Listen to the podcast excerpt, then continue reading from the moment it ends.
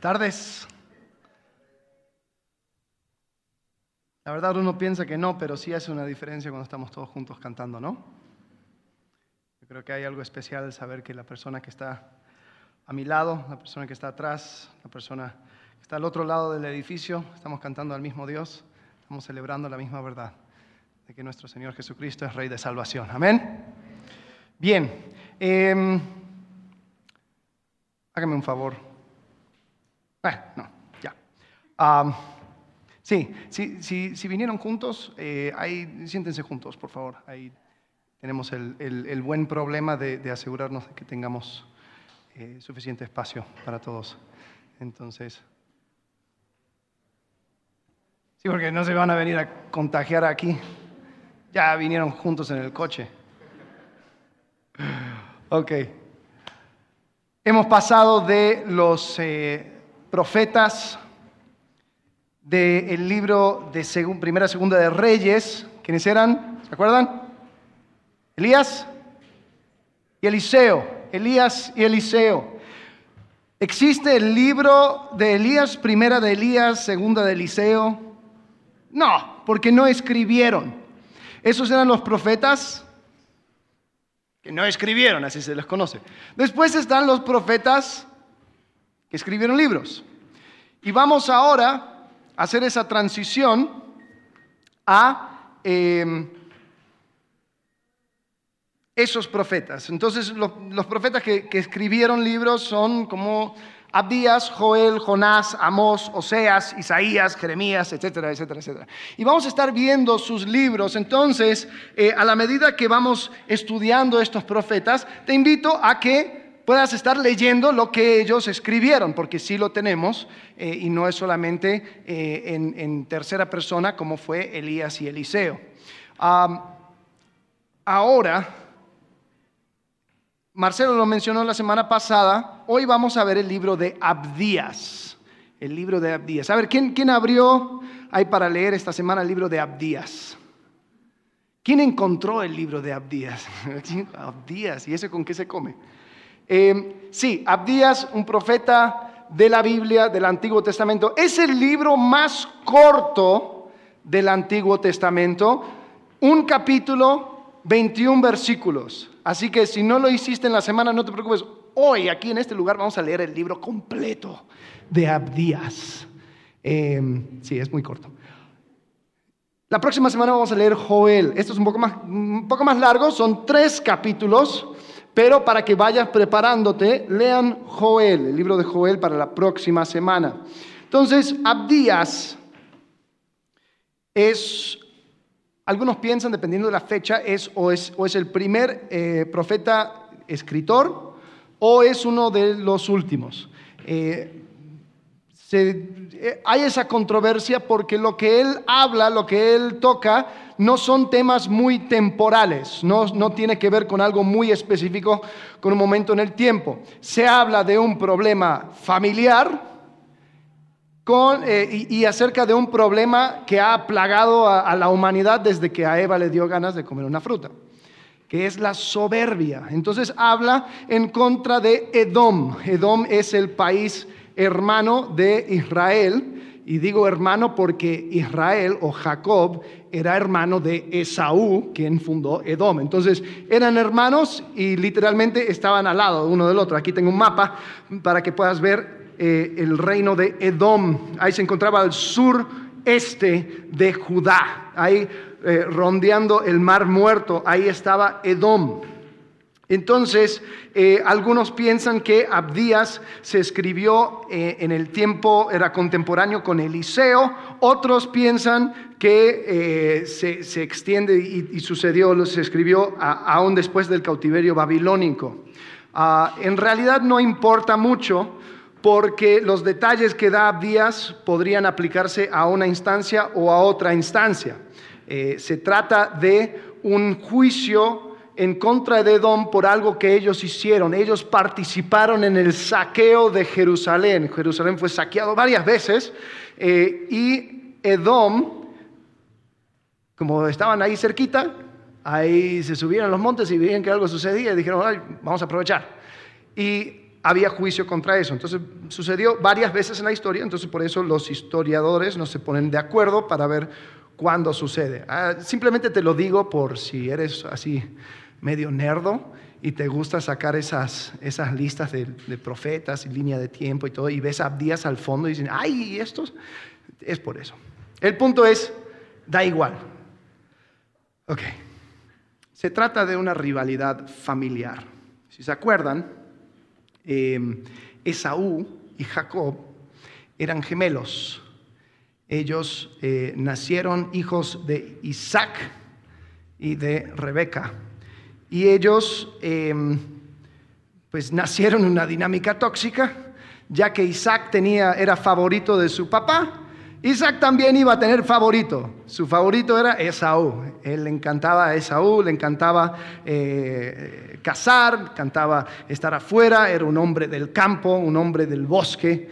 Em, y Jacob era favorito de su mamá. Su mamá le tenía ahí la tienda, cocinando, y eh, Jacob era también un engañador. Su nombre significa suplantador. Eh, y, siempre la vida de Jacob fue em, manejándose bajo engaño, bajo eh, un, un, intento de hacer a la gente creer una cosa que no era. Entonces, Jacob, si se acuerdan, todo estalló cuando, por el desprecio de Esaú acerca de las cosas espirituales, Jacob le compra su eh, herencia, su progenitura. Eso. O sea, la bendición del primogénito. Y Esaú, como que no le importaba, entonces lo compra. ¿Se acuerdan de lo que era? Lo vendió por qué? Un plato. ¿Un plato de qué? De lentejas, dice la Reina Valera 60. mi abuela no, no, no, no, no eh, leía mucho la Biblia, pero cada vez que hacía lentejas quería recordarnos de que, hey, estas lentejas son ricas. Esaú vendió su primogenitura por eso. sí, abuela, tus lentejas eran muy ricas. el punto es, a raíz de esto, Isaac está por morirse y da la bendición a quien pensaba que era Esaú, pero en realidad era Jacob. Cuando Esaú se da cuenta, ahora sí le importan las cosas espirituales y quiere, que Isaac le bendiga con algo y no, no, no, no, nada más. Entonces Jacob se va corriendo a Madián y se encuentra con Labán. Y ahí es donde comienzan todos los problemas familiares de Jacob. Se casa con una mujer, no resulta, se casa con la hermana menor, eh, después no pueden tener hijos, ahí se tiene por mujer a la sirvienta de uno, después la sirvienta de otra, y ahí tiene todo, todo un problema. En, todo esto, Esaú también se va a la tierra de lo que ahora es eh, Edom y empieza a prosperar, a tal punto que llega un momento donde Esaú quiere ver a Jacob. Jacob se friquea tanto que él trata de ver cómo hacer, entonces dice, bueno, me voy a ver con Esaú, pero voy a mandar ciertas personas y después si no les mata, entonces ahí voy a aparecer yo y voy a dar un montón de regalos porque, porque Esaú, sabe lo que le hice. Entonces cuando llega con Esaú, se da cuenta y se da la, la buena sorpresa de que Esaú le abraza, le recibe como hermano y aún le dice, oye, vamos juntos al monte Seir es decir, el terreno que ahora es Edom. Eh, vamos y, ahí podemos estar juntos como familia. Y Jacob, siempre el suplantador, le dice, sí, sí, sí, claro, ahí, ahí vamos, sí, excelente. Eh, pero tú sabes que yo tengo mis, mis, hijos, tengo los niños, tengo un montón de eh, animales, yo, yo, voy más lento. Ah, no te preocupes, dice Esaú. Yo te, te, mando mis hombres y para que, para que te acompañen. No, no, no, no, no, ya has hecho demasiado. Ahí te veo, ahí te veo. Y se fue Esaú y se quedó esperando. Porque la primera cosa que hizo Jacob es que se dio la vuelta y se fue al otro lado, en la otra dirección, hacia lo que es ahora Israel. Lo que estás viendo ahora es un video de esta tierra, Edom. Eh, después, en la historia, lo conquistaron un pueblo árabe llamado los nabateos, y después los romanos lo conquistaron también, pero Esto era el estilo de vida de los edomitas. Vivían en cuevas, vivían entre las rocas, ahí estaban con las peñas, habían cañones muy angostas, eh, donde solamente por ahí se podían entrar, se podían defender perfectamente bien estos edomitas frente a cualquier eh, ejército. Ahora, ¿por qué hablo acerca de toda esta rivalidad familiar? No para decir vamos ahora a entrar en, la, en el lío que estaba Jacob y Esaú, pero para dar un poco de contexto y entender de que este problema venía desde mucho atrás.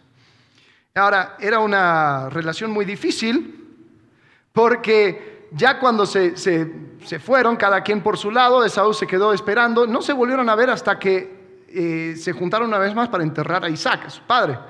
Yo me imagino que eso fue un velorio bastante tenso. Oye, ¿y qué? Te quedé esperando. ¿No? Te mandé mensaje. No, justo cambié de número. Ah, ok. Y como que yo creo que los edomitas se quedaron un poco sentidos, porque ya después que sucede todo, los israelitas se van a cautiverio en, Egipto, pasan 400 años, ya regresan y van a tomar la tierra prometida. Dicen, pues vamos a cruzar por la tierra de nuestro hermano, Esaú. Números capítulo 20, versículo 21. No quiso pues Edom dejar pasar a Israel por su territorio, y se desvió Israel de él. Sin embargo, Dios da instrucciones claras acerca del el trato con los edomitas en Deuteronomio 23, 7. Dice, no aborrecerás al edomita, porque es tu hermano. Ahora, los israelitas no siempre guardaron esta palabra. David atacó a los edomitas, después siempre había ese vaivén. En 2 Reyes capítulo 8, versículo 21, el rey Joram dice, por tanto pasó a salir todos sus carros con él y levantándose de noche atacó a los de Edom los cuales le habían sitiado y a los capitanes de los carros, el pueblo huyó a sus tiendas. No obstante, Edom se libertó del dominio de Judá hasta hoy. También se rebeló Libna en el mismo tiempo. Ahora, algunos piensan que este era el momento donde Abdías escribe, eh, correspondiendo a lo que sucede en Segunda de Reyes capítulo 8, porque Jerusalén fue saqueado por varios eh, reinos alrededor y participó Edom en ese saqueo. Entonces, ¿esto qué tiene que ver? Bueno, estoy dando este trasfondo para hablar acerca del punto central, eh, porque no se trata de un instante, no se trata de un momento. Tratamos de ver más o menos la fecha, pero la verdad esto tiene que ver con soberbia. Eso era la actitud de los edomitas, soberbia. La soberbia era un problema en aquel entonces y sigue siendo un problema hoy en día. La soberbia, si estás tomando notas, la soberbia distorsiona tu realidad actual. La soberbia distorsiona tu realidad actual. Vamos a comenzar a leer el libro de Abdías. Versículo 1. Visión de Abdías. Jehová el Señor ha dicho así en cuanto a Edom, hemos oído el pregón de Jehová y mensajero ha sido enviado a las naciones. Levantaos y levantémonos contra este pueblo en batalla. He aquí, pequeño te he hecho entre las naciones, estás abatido en gran manera. La soberbia de tu corazón te ha engañado. Este versículo es la clave de todo el libro. La soberbia de tu corazón te ha engañado. Tú que moras en las hendiduras de las peñas. ¿Viste el video? Así vivían. Moras en las hendiduras de las peñas, en tu altísima morada. Que dices en tu corazón, ¿quién me derribará a tierra? Si te remontares como águila y aunque entre las estrellas pusieres tu nido, de ahí te derribaré, dice Jehová. La soberbia distorsiona tu realidad actual. La primera cosa que distorsiona la soberbia es tu posición. ¿Qué era la, actitud de los edomitas? Ellos decían, ah, yo estoy entre las rocas, entre las peñas, entre cañones, eh, nadie me va a sacar de aquí. Nadie. Ahora imagínate un ejército. Hoy en día ahora tenemos aviones con bombas y misiles y todo ese tipo de cosas, pero tienes que imaginarte en aquel entonces donde la única manera que un ejército podía atacar a otro país era por tierra, si ellos tenían que estar en una, en una sola fila entrando por un cañón, eh, la única cosa que necesitaban los edomitas era un par de tipos arriba tirando piedras, tirando eh, lanzas y cualquier otra cosa y ya podían tirar abajo todo un ejército. Entonces por eso ellos se sentían confiados, decían, nadie nos puede sacar de aquí. Eh, lo que vieron en el video era un sitio nabateo, pero ahí vivían también los edomitas, se llama Petra. Se dice que los edomitas también eso era su ciudad capital. Es interesante Petra porque solamente se puede entrar por un, lugar muy angosto y está entre dos, piedras enormes, entonces un ejército no podía entrar ahí. De hecho, si viste la tercera de Indiana Jones, ahí donde recupera el, el cáliz, eh, lo hace ahí. No es que ahí está el cáliz, pero para que tengas una idea. El punto es, la soberbia distorsiona tu posición actual. Ellos se sentían muy cómodos con su posición. ¿Sabes? Cuando nosotros nos encontramos en una posición de privilegio o poder, es muy fácil llegar a pensar que nada ni nadie nos pueda sacar de esa posición. Y nos olvidamos que en un solo día puede cambiar absolutamente todo. Quizás pensamos, ah, mi salario siempre va a crecer. Entonces por eso compro y hago y tú, porque yo, yo de aquí voy para arriba. Mi posición solo va a mejorar. Mi influencia solo va a crecer. Y empezamos a decir cosas como, o escuchamos cosas como, ¿sabes quién soy? y nos engañamos porque creemos que nuestra posición está mucho más seguro de lo que pensamos. Una mujer, para que tengan una idea, una mujer que, em, no me acuerdo bien los detalles, pero una mujer que creo que trabajaba para un ONG muy importante en Estados Unidos y em, ella estaba por montarse el avión y dice, ah, eh, tuiteó, tuiteó, antes de subirse al avión, dice, me voy a África, oren que no, que, no contrate SIDA, y se fue. Y en el avión, obviamente no tenía señal, pero era un viaje como de 15 horas.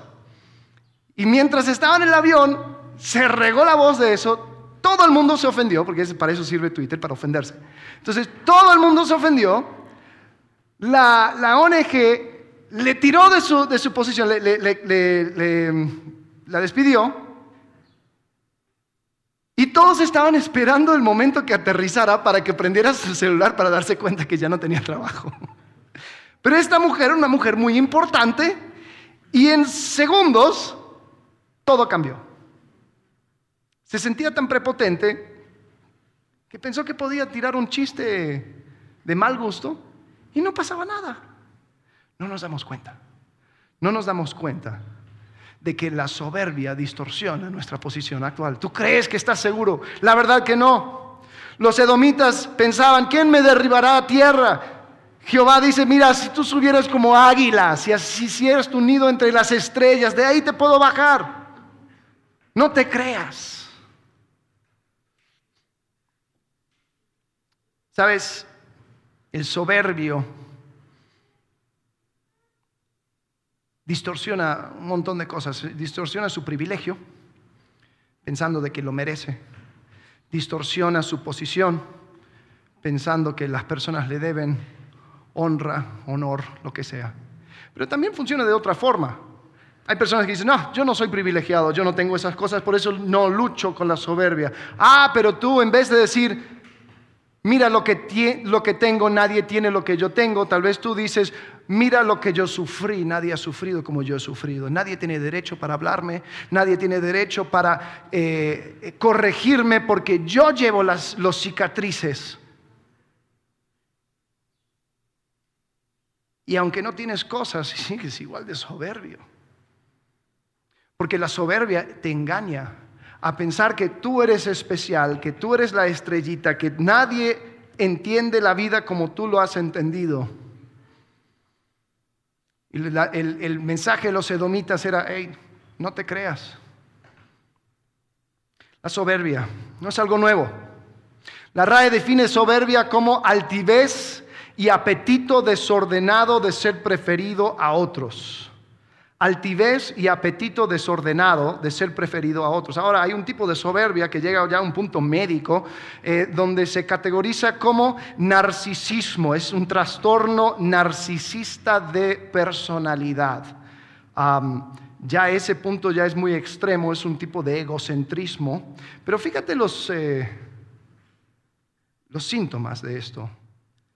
Dice, un patrón general de grandiosidad en la imaginación o en el comportamiento, una necesidad de admiración y una falta de empatía que empiezan al principio de la edad adulta y se dan en diversos contextos como le indican los siguientes puntos.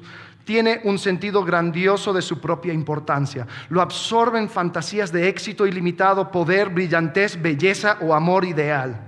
Se considera especial y único solo puede ser comprendido por y solo debería asociarse con otras personas especiales de lo alto estatus personal o institucional.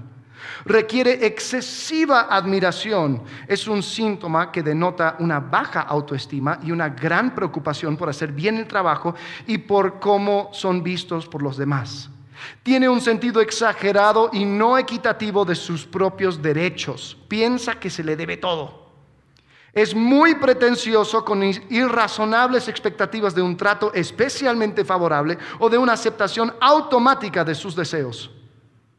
En sus relaciones interpersonales es explotador. Se aprovecha de los demás para conseguir sus propios fines. Espera que se les dé todo lo que desee sin importar lo que ellos suponga para los demás y puede asumir que los demás están totalmente interesados en su bienestar carece de empatía y es reacio a reconocer o identificar las necesidades y sentimientos de los demás.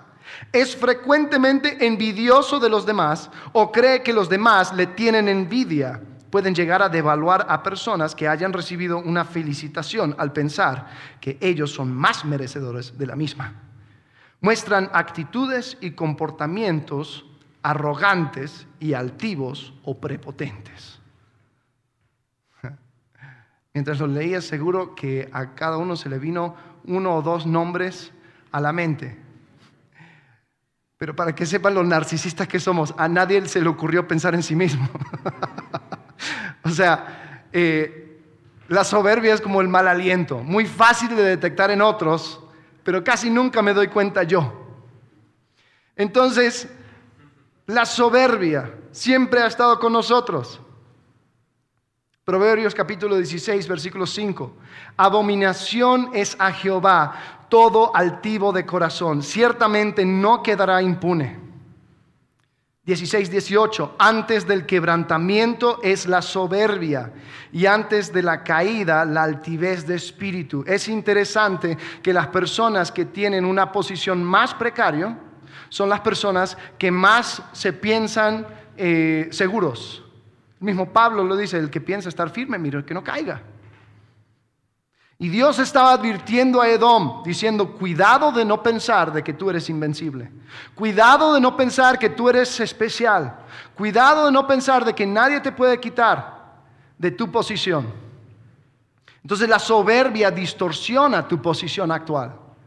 La soberbia te da un sentido elevado de tu posición, eh, tanto económica, intelectual, de em, conocimiento y sabiduría, lo distorsiona. La soberbia también distorsiona tus relaciones. En Abdías, vamos a continuar con Abdías. Fuimos 1, 2, 3, 4, continuamos con 5. Dice, si ladrones vinieran a ti o robadores de noche, ¿cómo has sido destruido? ¿No hurtarían lo que les bastase? Si entraran a ti vendimiadores, ¿no dejarían algún rebusco? Lo que está diciendo es, oye, tu destrucción va a ser tan completa que aún los ladrones, sería mejor que, los ladrones vinieran, porque por lo menos los ladrones dan, o sea, toman hasta, hasta lo que necesitan o lo que quieren. Yo no te voy a dejar con nada, absolutamente nada. Versículo 6, ¿cómo fueron escudriñadas las cosas de Saúl? Sus tesoros escondidos fueron buscados. Todos sus aliados te han engañado. Hasta los confines te hicieron llegar. Los que estaban en paz contigo prevalecieron contra ti. Los que comían tu pan pusieron lazo debajo de ti. No hay en ello entendimiento. No haré que perezcan en aquel día, dice Jehová, los sabios de Edom y la prudencia del monte de Saúl. Y tus valientes, oh Temán, serán amedrantados porque todo hombre será cortado del monte de Saúl por el estrago. Los edomitas pensaban que las relaciones que tenían de amistad, sus tratados de paz y sus contactos estaban muy firmes, cuando era la soberbia que les estaba engañando. Un ejemplo que di para que entendamos un poco el contexto. Vamos a imaginar de que, ok, entre aquí y Ciudad de México, para, llegar, ¿qué, carretera tomas? La carretera de México. Sí, ¿sabes qué? Yo me di cuenta que muchos no, usan los números de, de carreteras. Sí, es la S57. Entonces de ahí, ahí llegas a Ciudad de México. Ok, entre, entre Querétaro y Ciudad de México hay una ciudad, una pequeña ciudad que se llama Pedro Escobedo. Vamos a asumir. Pedro Escobedo era como tipo de Edom. Em, estaba justo en la ruta importante eh, entre dos imperios, Egipto y Asiria y después Babilonia. Pero se tomaba una ruta y ellos controlaban la ruta. Ahora vamos a suponer que Pedro Escobedo ya abarca todas las 57 y pone una puerta y dice, no, no, no, mira, si quieres pasar, nos tienes que pagar. O, mira, vamos a hacer un tratado, vamos a hacer una alianza, vamos a ir, ahí veamos. Uy, y eso ahí sería imposible sacarles del medio, pero ellos ahí están. Entonces así eran los edomitas. Como ellos tenían contacto con muchos pueblos, también ganaron una reputación de ser sabios, porque ellos sabían todo lo que sucedía. No, porque eh, vino una persona de Asiria y me contó, y después un sabio de Egipto me dijo, y, ahí estaban. No, los edomitas. Y como estaban entre las rocas, en cualquier momento podían cerrarlo y no pasa nadie. Los edomitas por su soberbia, fueron engañados a pensar de que sus relaciones eran más firmes de lo que realmente estaban. Ahora te digo algo, un soberbio no tiene amigos. Una persona soberbia no tiene amigos, tiene palancas, tiene seguidores y tiene escalones, pero amigos no tiene. Una palanca es una relación de conveniencia. Es una persona que, eh, oye, mira, yo eh, soy ayudado por, eh, tener una relación contigo y tú conmigo, entonces ahí hagamos algo, ¿no?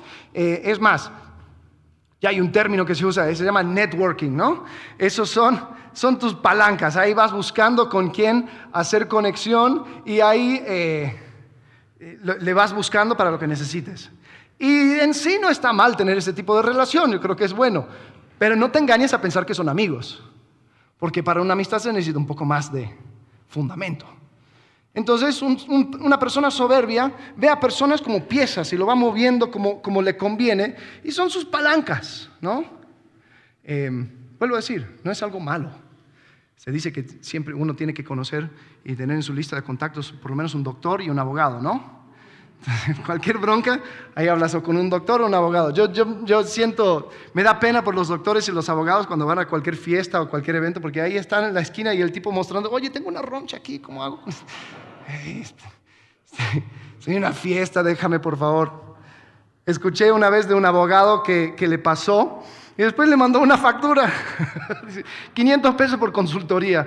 Pues sí, si me vas a, oye, mira, tengo un problemilla con mi, con mi compañía. Y yo, listo, te escucho y te digo lo que pienso, pero después te voy a cobrar. Si no quieres que nadie te moleste, di que eres contador. Bueno. Eh, ¿Qué haces? Cuento. Una disculpa por los contadores. El punto es, una persona soberbia no va a tener necesariamente esas amistades desinteresadas donde yo busco tu bien y tú buscas mi bien. Son palancas. El problema es que la soberbia distorsiona esa amistad y uno piensa, o esa relación, y uno piensa en, en su soberbia ¿De qué es una amistad? Oh, ¿Cuántos amigos tengo? Un montón de amigos. La cosa se pone peor con seguidores. Ahora eh, con, redes sociales uno puede saber exactamente al número cuántos me siguen, ¿no? Ay, yo cada vez que pongo una foto, mira, yo me ponen tantos likes. Y después peor si estás en competencia con otra persona. Eh, a ella le dio tanto y a mí tanto. Y, oh, y este me bloqueó y este me dejó de seguir. Y entonces uno empieza a medir su valor por los seguidores que tiene, y no solamente en redes sociales, sino también influencia, ¿no? Ay, pues yo soy soy líder. Me llama la atención que las personas con los, con los egos más frágiles son los que empiezan a subir consejos en línea y decir yo soy líder de pensamiento. Líder de pensamiento, o sea, bájale un poco. El problema es que así empezamos a valorar nuestra identidad. ¿Y sabes lo más preocupante? Eso hace que el ministerio sea muy atractivo. Y no digo que son todos, pero hay una cantidad muy importante de personas que muestran soberbia y aún hasta trastorno eh, narcisista de personalidad dentro del ministerio. ¿Por qué? Aquí está la plataforma. Aquí todos los televidentes y los que están viendo por internet escuchando el sonido de mi voz, ¿a quién no le atrae eso? ¿A quién no le encanta? Entonces una persona, ¿cuántas personas? Vuelvo a decir, no, es, no son todos, pero tampoco es ninguno. Que dice, no, yo siento un llamado a un ministerio. Ah, sí, un ministerio, bien, hay un montón de necesidades. No, no, pero un ministerio público. Un ministerio de plataforma. Cuidado, cuidado. La soberbia distorsiona las relaciones. Y cuando uno piensa que los seguidores es lo que tú mereces por tu inteligencia, sabiduría y cercanía a Dios, cuidado.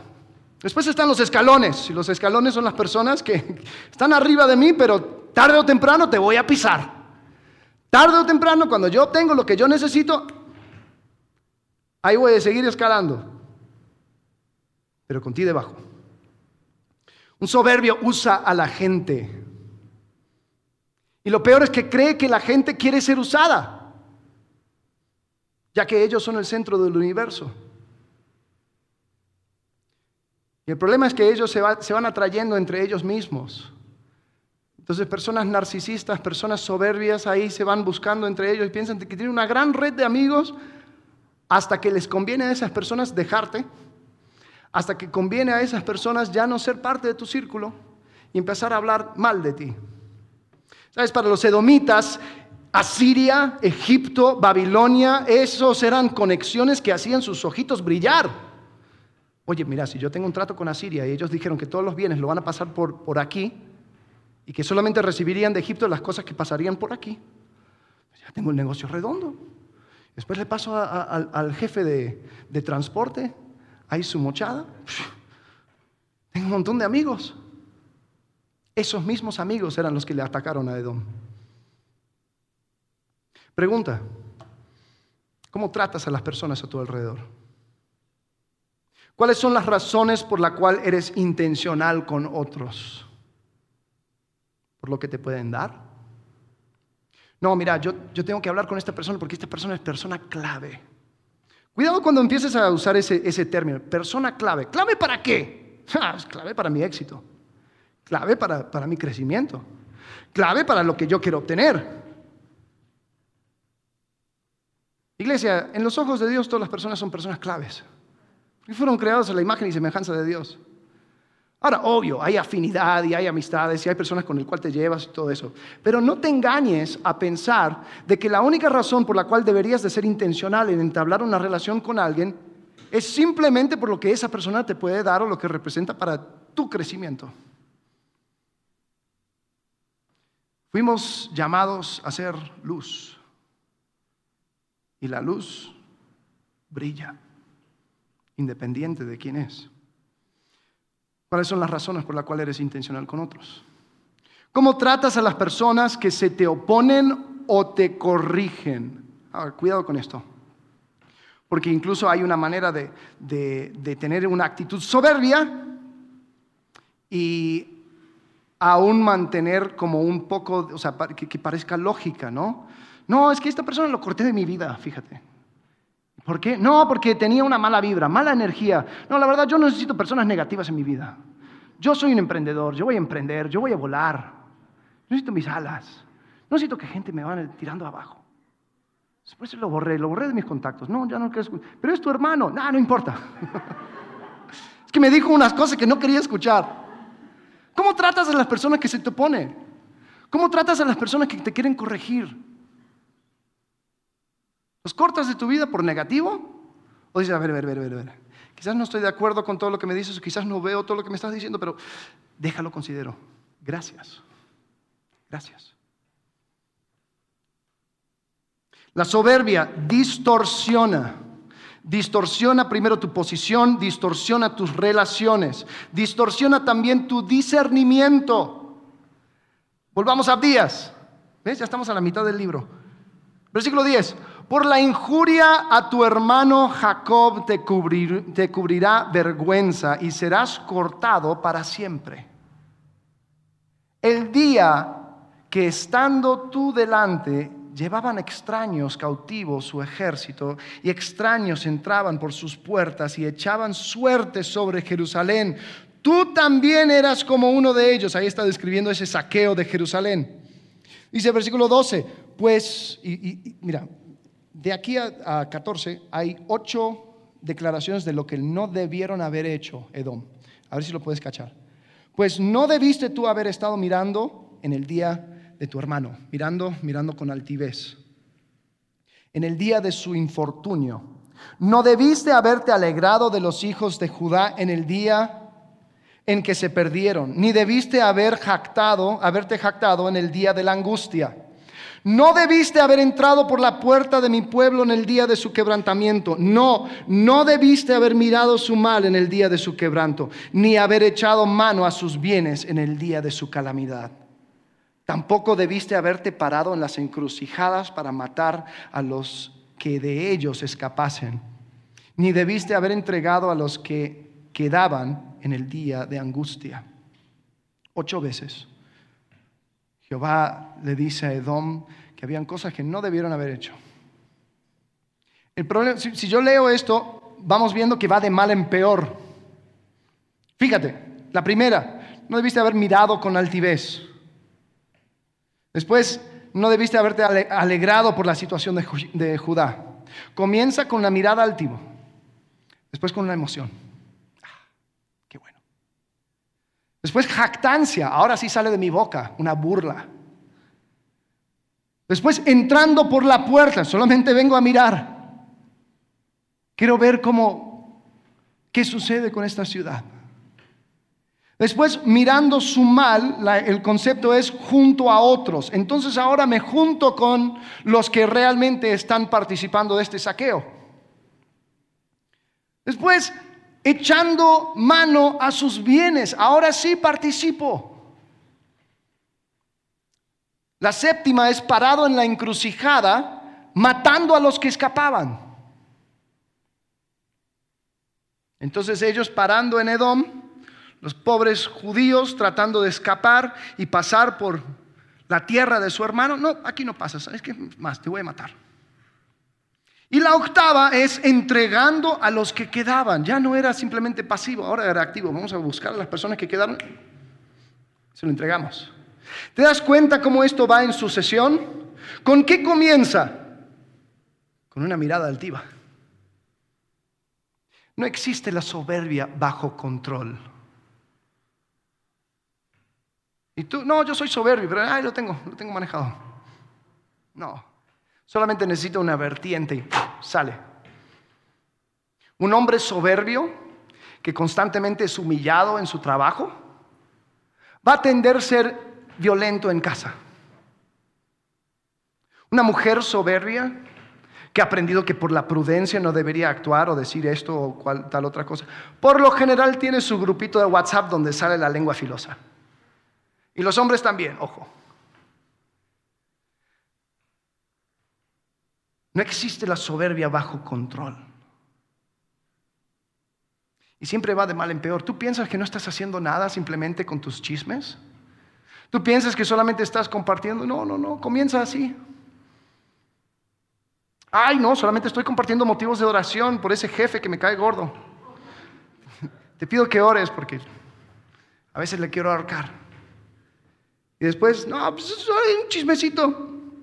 Ay, para reírme entre amigos, hay un chisme. Ah, no, pasó de vuelta. Uy, no vas, a, no vas a creer lo que me hizo esta vez.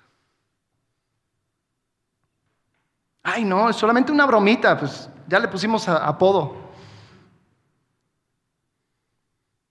Pues, ya se regó la voz acerca del jefe. Bueno, se hizo la cama, que se eche a dormir. Uy, qué mal, parece que le van a correr. ¿Sabes qué? Yo me voy a postular para ese vacante. ¿Te das cuenta cómo vamos de mal en peor? ¿Te das cuenta cómo iglesias pueden llegar a dividirse? No, no, mira, es que había un problema. Entonces yo con mi grupo ahí compartí unas peticiones de oración y Después ya todos sabían y después lo compartieron y después se lo compartía a otra persona para, que, para, que, para saber si, si estoy loco o no. Porque mira lo que yo veo, yo veo esto. Así, y sigue, y sigue, y sigue, y sigue. Lo que comenzó con una mirada, con altivez, terminó con un masacre. Ese es el problema con la soberbia. No existe soberbia bajo control. La única solución es humillarse o ser humillado. Proverbios 11, versículo 2 dice, cuando viene la soberbia, viene también la deshonra, mas con los humildes está la sabiduría. No tenemos, o sea, eh, y vuelvo a decir, o sea, es, es irónico el que se piensa sabio en su propia opinión es de los más necios. El que piensa que todo lo tiene arreglado y entendido es el que no sabe nada. Porque la soberbia distorsiona tu discernimiento. Bien, el libro de Abdías no queda ahí, sino que ahora gira, empieza a mirar a Israel y a Judá y empieza a ver la esperanza que tiene Judá. Acuérdense, habían sido saqueados, estaban como víctimas, estaban cautivos, habían judíos regados por todo el mundo. Y Jehová les da un mensaje de esperanza, ya terminando Abdías, versículo 15. Porque cercano está el día de Jehová sobre todas las naciones. Como hiciste, como tú hiciste, se hará contigo. Tu recompensa volverá sobre tu cabeza. De manera que vosotros bebisteis en mi santo monte, beberán continuamente todas las naciones. Beberán y engullirán y serán como si no hubieran sido. Y este concepto es el concepto, una táctica clásica de, ejércitos de antaño, donde eh, cuando iban a hacer un ataque sorpresa, invitaban a todos a un gran banquete para emborrachar a todos, y así bebiendo, bebiendo, bebiendo, el próximo día atacaban y estaban todos muertos y no había eh, resistencia. Pero Jehová aquí empieza a hablar no solamente contra Edom, sino contra todas las naciones. Esto es una mirada hacia el futuro, hacia la restauración de Israel y de Judá. Y empieza a hablar, dice más, en el monte de Sión habrá un remanente que se salve y será santo. Y la casa de Jacob recuperará sus posesiones. La casa de Jacob será fuego. Y la casa de José será llama. Y la casa de Saúl estopa. Y los quemarán y los consumirán ni aún resto quedará de la casa de Saúl, porque Jehová lo ha dicho. Y los del Negev, ahí al sur, poseerán el, monte de Saúl, y los de la Cefela a los filisteos, son las personas de, más de la costa, poseerán también los campos de Efraín y los campos de Samaria y Benjamín a Galaad. Los cautivos de, ese, de este ejército de los hijos de Israel poseerán lo de los cananeos hasta Sarepta. Y los cautivos de Jerusalén que están en Sefarat poseerán las ciudades del Negev. Está diciendo, todos los cautivos, todas las personas que están en tierras lejanas, van a llegar un día para, para tomar posesión de estas tierras. Y dice, y subirán salvadores al monte de Sión para juzgar al monte de Esaú, y el reino será de Jehová. Interesante que aquí hay dos montes, el monte de Sión, el monte de Saúl, uno que representa la soberbia, otra que representa la dependencia y la esperanza en Jehová. ¿En qué monte te encuentras? La salvación viene de Jehová. No tiene que ver con la posición que tienes, ni con tu sabiduría, ni con tu discernimiento. Lo que más determina la plenitud de vida es tu cercanía a Jehová. ¿Cuántas personas se alejan de Jehová diciendo, bueno, porque yo estoy buscando plenitud de vida? Y ponen, el término que quieran, ¿no? Por eso me tengo que alejar de Jehová para encontrar lo que yo deseo. Y lo hacen abandonando la vida abundante que ofrece Jehová por medio de su Hijo Jesucristo. Cuando Jehová ya prometió hacer justicia, corregir lo distorsionado, pelear por mí. Pero eso solamente va a suceder si estoy dispuesto a dejar mi soberbia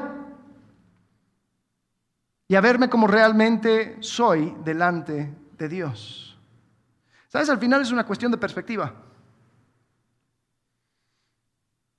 Porque una buena circunstancia te puede eh, eh, enorgullecer. Entonces, ah, ¿ves? O puede llenarte de gratitud a Jehová. Es la misma circunstancia.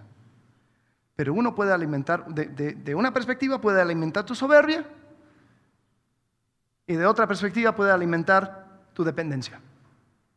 Mira lo que dice Salmo 121. Es un salmo de ascenso. Es un salmo que cantaban mientras iban subiendo a Jerusalén. Alzaré mis ojos a los montes. ¿De dónde vendrá mi socorro? Mi socorro viene de Jehová que hizo los cielos y la tierra. No dará tu pie al resbaladero, ni se dormirá el que te guarda. He aquí, no se adormecerá, ni dormirá el que guarda a Israel. Jehová es tu guardador. Jehová es tu sombra a tu mano derecha. El sol no te fatigará de día, ni la luna de noche. Jehová te guardará de todo mal. Él guardará tu alma. Jehová guardará tu salida y tu entrada desde ahora y para siempre. Alzaré mis ojos a los montes. ¿De dónde vendrá mi socorro? Curioso. Los edomitas veían los montes y se enorgullecían, decían, ¿de, dónde? ¿Quién me va a sacar de estos montes?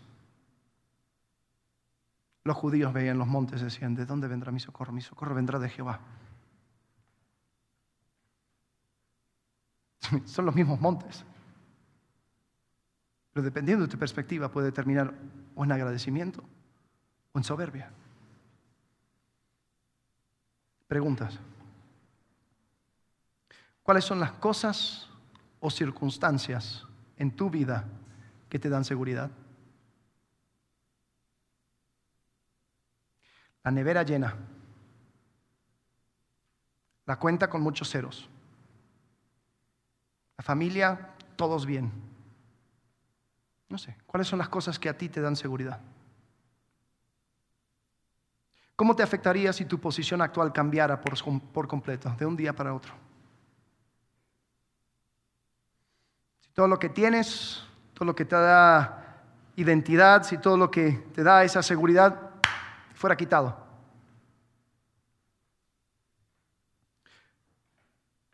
Otra pregunta. ¿Cuándo fue la última vez que aprendiste algo de un amigo tuyo? ¿Qué aprendiste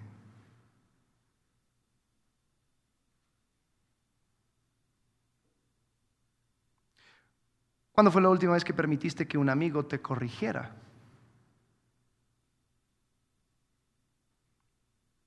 ¿Cuáles son las cosas que te indignan? Las cosas que, ¡ay, me molesta tanto! Tengo que hacer algo. Generalmente las cosas que nos indignan son cosas en contra de nuestra identidad, cosas que van en contra de nuestra soberbia, cosas que van tirando un poco de luz acerca de lo mucho que tenemos que cambiar. Generalmente. ¿Cuál es tu reacción cuando le va mal a personas que no soportas? Ah, por fin. Ya va a ver lo bueno. A ver lo que le toca. Qué bueno. Cuidado.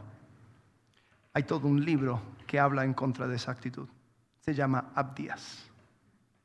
Vamos a orar. Padre, gracias porque nos has dado tu palabra, Señor, este libro, esta advertencia, Señor, en contra de la soberbia. Te pido, Señor, que podamos humillarnos y así como en Salmo 121, Señor, mirar a los montes y recordar que nuestro socorro no viene de ahí. Nuestro socorro viene de Jehová. Nuestro rescate, Señor, viene de ti. Y nuestra cercanía a ti es lo que va a determinar la plenitud de nuestra vida. Señor, ayúdanos a mirar con esa perspectiva la vida. Ayúdanos a mirar nuestras relaciones, Señor. Ayúdanos a mirar nuestra posición. Ayúdanos a dejar a un lado nuestro propio discernimiento, Señor, y confiar en ti. Te agradecemos en el nombre de Cristo Jesús. Amén.